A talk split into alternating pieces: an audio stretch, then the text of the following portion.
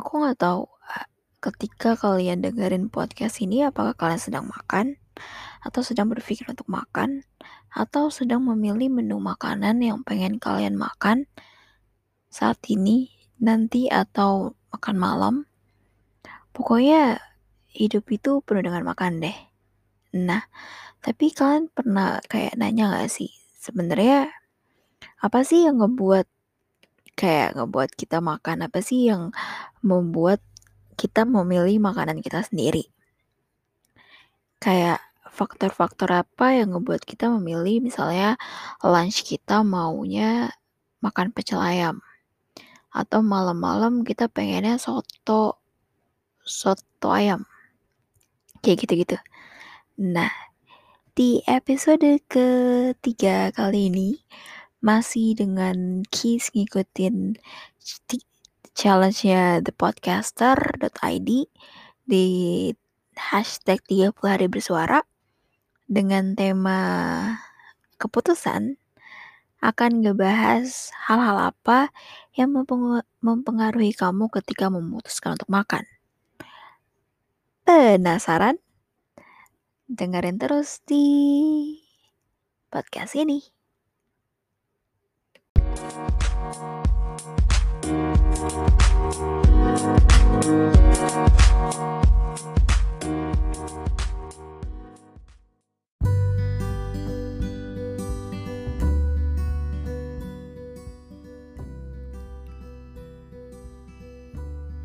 be honest, kayak um, aku tuh bukan tipe orang yang picky untuk memilih makanan.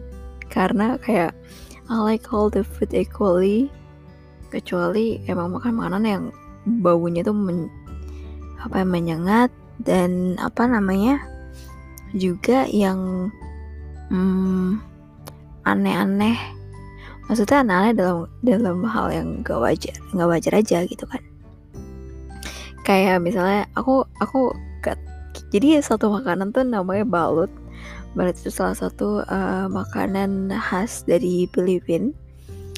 I have friends uh, dari Manila, terus kayak kayak we talk about food a lot. Um, I don't know if she's heard this uh, podcast karena um, but she is the one that uh, apa namanya ngajarin aku bahasa bahasa kasar Filipina. Pakai Tagalog gitu kan. Mungkin kalau yang suka main online online tau lah dan kayak when we talk about food dia tuh selalu bilang kayak oh uh, kids you need to to apa to try this balut kata dia kayak gitu. And I was like um kayak what kind of food is that? Gitu kan. Terus ternyata um, balut itu adalah kayak um, um, embrio dari suatu unggas kayak bebek bukan bebek si angsa gitu. Yang emang jadi dia itu tuh di, di, dimasak sebelum dia tuh jadi jadi apa jadi uh, fully develop jadi unggas gitu kan. Kayak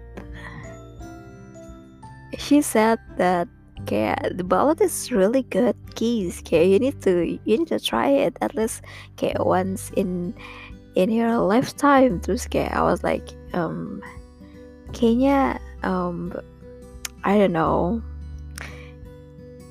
Kayak kayak itu bakalan maksudnya kayak dari dari my sense of my sense of thinking dan kayak pikirannya segala macam tuh udah udah kayak um, menolak ya.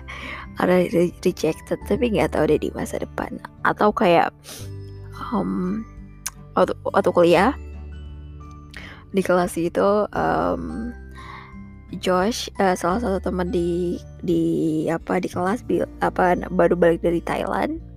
Terus si Josh uh, tiba-tiba dia uh, ke apa namanya ke table ke meja terus bilang Kiss cobain deh.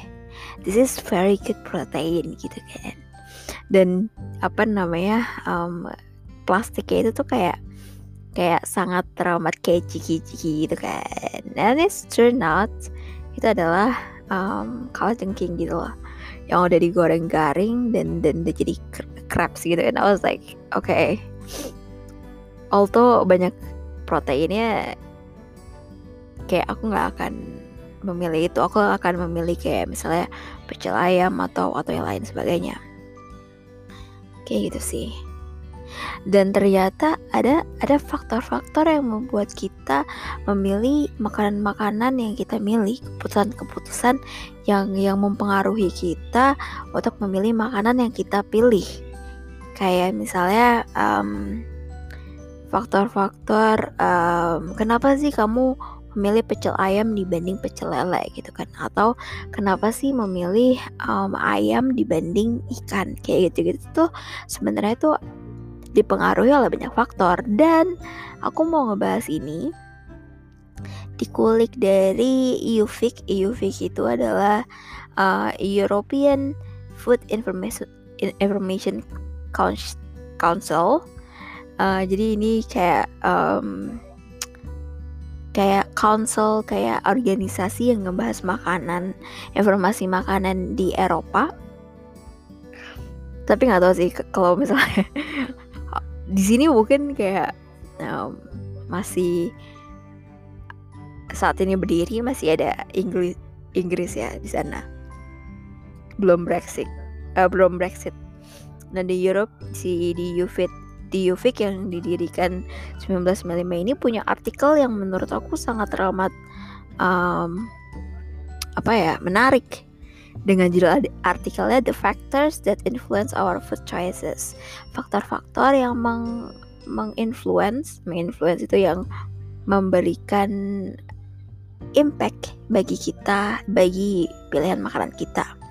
Di sini ada kurang lebih um, 1, 2, 3, 4, 5, 6 Ada 6 Ada 6 pilihan Dengan major ada enam ada tiga ada tiga major pilihan dan ada uh, yang functionalnya ada enam kayak gitu sih. Ribet banget tenang aja bakalan dibuat secara se se semenarik mungkin ya gitulah. Yang pertama ada major determinants ya major determinants of choices. Jadi itu yang mempengaruhi kamu memilih makanan sebenarnya untuk yang yang major yang yang paling utama adalah uh, biological. Jadi secara biologi determinants kayak misalnya uh, uh, apa namanya kamu lapar atau enggak terus nafsu makan kamu terus rasa itu masuk ke biological. Terus ekonomi economic determinants uh, ekonomi kamu kayak gimana? Kayak cost kamu terus kayak pendapatan terus apakah makanan yang kamu mau itu available uh, tersedia di, di, di, di tempat kamu? Yang ketiga adalah physical determinants. Physical determinants itu kayak ekstrak apa namanya hal-hal yang eks, apa namanya hal-hal hal-hal di luar di luar yang yang yang di luar dari kamu. Kayak misal akses edukasi skill sama time. Nah skill saya ini kenapa penting? Karena itu termasuk makan. Uh, kayak masak dan makan. Dan yang keempat adalah social determinants. Kayak misalnya budaya terus ada teman ada keluarga ada kayak pemilihan makanan ada juga uh, apa namanya di mana kamu tinggal yang kelima adalah uh, physiological determinants itu kayak ada mood, ada stress, ada kayak guilt itu juga masuk. Dan yang terakhir ada attitudes, uh, beliefs yaitu ada religions dan pengetahuan kamu terhadap makanan. Nah, um, ini semua tuh yang mempengaruhi kamu memilih makanan kamu, memakan makanan kamu untuk saat ini untuk untuk momen-momen di mana kamu mau makan. Kayak misalnya gini, ketika kamu lapar, kamu tends to memilih makanan apa pun yang terla terlihat berat. Bukan berat, bukan berat dalam artian uh, masanya berat, tapi yang membuat kamu kenyang. Kayak atau kamu bisa aja beli banyak padahal perut kamu cuma butuh sedikit. Nah, hunger dan satiety, satiety itu kepuasan kamu untuk makan itu yang membuat uh, kamu tuh memilih makanan tuh secara um, bisa rasional dan bisa juga irasional. Kayak kalau kamu lapar, kamu lebih makanya ada ungkapan lapar mata gitu kan. Sedangkan kalau kalau kamu rasional, kamu tahu misalnya kamu makannya sebelum uh, waktu jam makan. Nah ini ngebuat kamu kayak bisa bisa lebih rasional lagi berpikir kayak ya porsi segini cukup deh kayak gitu kayaknya misalnya yang awalnya kalau lapar banget kamu nasi padang terus kalau kamu nggak lapar kamu mungkin pilihnya um, nasi goreng kayak gitu yang porsinya lebih dikit kayak kayak gitu sih. Nah hal-hal yang kayak gini juga kayak ngebuat balance ngebuat kayak um, kamu memilih untuk mana sih kandungan kandungan-kandungan nutrisi yang bisa masuk ke makanan kamu. Misalnya kalau kalau misalnya kamu lagi lapar, kamu um, lebih banyak memilih yang banyak karbohidratnya karena kamu pikir ketika banyak karbohidrat kamu akan lebih kenyang gitu kan. Sedangkan mungkin kalau misalnya kamu nggak terlalu lapar, kamu bisa memilih-milih tuh kayak misalnya, oh harus ada sayur ya, harus ada ini. Jadi kayak lebih banyak lagi pilihan yang bisa kamu pilih yang akan meresult menjadi lebih, makanan kamu lebih, bervariasi dan lebih seimbang kayak gitu sih. Dan dan to be honest, aku biasanya makan kalau lagi lapar banget, jadi kayak seimbang juga gitu. Dan juga selain memilih kayak hunger dan kepuasan makan juga ada palatability yaitu adalah kayak apa namanya pleasure kayak kepuas um, apa ya kayak kebahagiaan kamu setelah makan. Kayak misalnya um, kamu akan memilih makanan-makanan yang yang kamu rasa enak. Kamu gak akan memilih makanan-makanan yang gak, ngerasa enak. Karena kamu harus memuaskan hasrat kamu dalam makan dalam rasa jadi kan kita punya punya indera pengacap nih. Nah indera pengacap ini kan ada yang ada yang ada rasa manis asin dan segala macam ya kan? Nah ketika kamu udah tahu rasa yang enak kayak gimana kamu tuh akan memilih makanan yang memuaskan rasa itu yang yang achieve the level of um, deliciousness kayak gitulah. Ini ini makanya penting Terus di ekonomi, di cost and accessibility itu ketika kamu mempunyai jadi kayak uh, ini salah satu hukum ekonomi juga. Ketika kamu mempunyai uang banyak, kamu akan ada upgrade makanan gitu loh.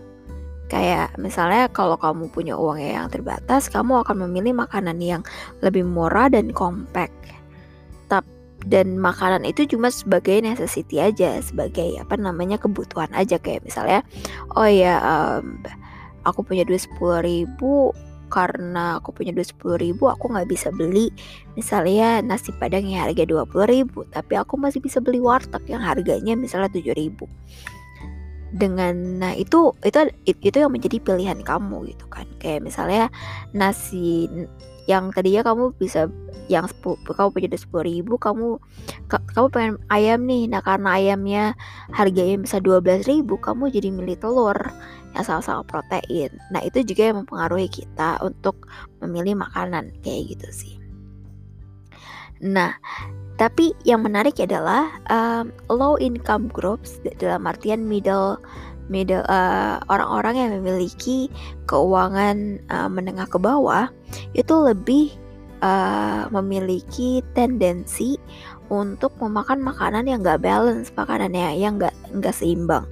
Jadi kayak misalnya uh, karena mereka nggak punya pilihan untuk membeli makanan yang seimbang jadi jadi mereka mereka tuh tans uh, mempunyai tendensi untuk membeli makanan yang yang penting kenyang aja deh nggak perlu apa gak terlalu memikirkan. Misalnya harus ada sayur harus ada protein harus ada karbohidrat dan lain sebagainya. Itu tuh mereka yang penting bisa makan kayak gitu sih.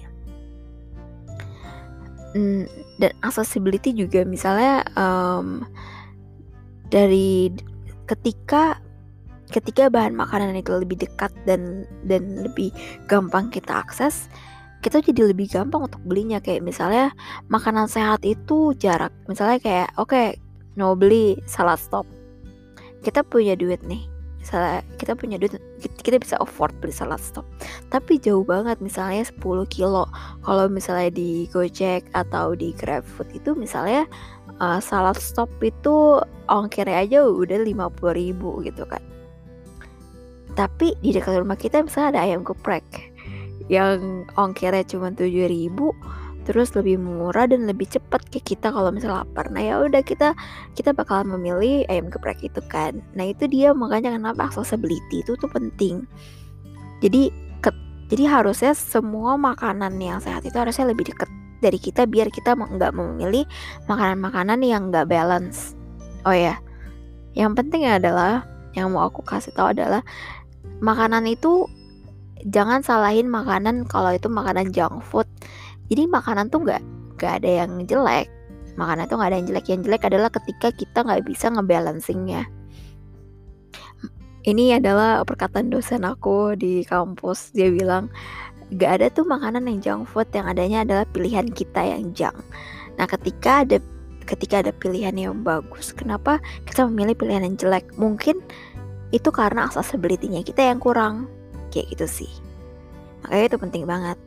Nah pemilihan-pemilihan ini pasti dipengaruhi oleh edukasi sama knowledge juga.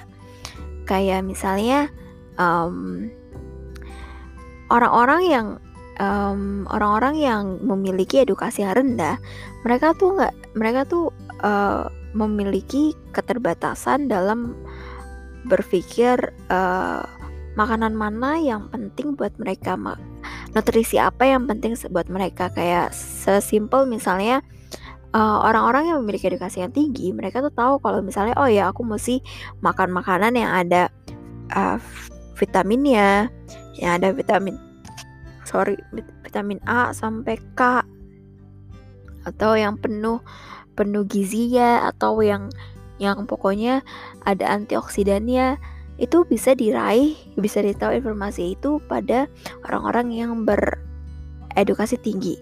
Sedangkan orang-orang yang yang memiliki edukasi rendah mereka tuh nggak peduli kayak gitu udah makan aja syukur misalnya. Atau kayak sesimpel ya udah yang penting bisa makan kayak gitu. Nah itu itu yang menjadi pilihan-pilihan itu jadi sangat ramah um, berpengaruh sekali uh, antara edukasi dan pilihan makanan. Gitu sih.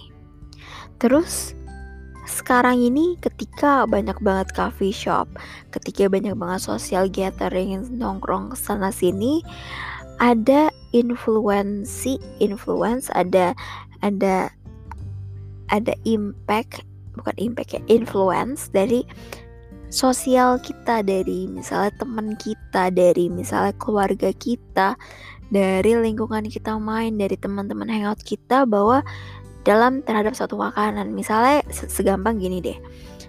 Sekarang banyak banget deh kayak makanan-makanan yang kopi-kopian gitu kan. Ketika pasti ada peer pressure ketika uh, misalnya kamu belum pernah nyobain makanan uh, makanan-makanan yang yang apa namanya yang kayak oh kopi tuku gitu kan atau kopi janji jiwa atau kopi kopi apa gitu nah.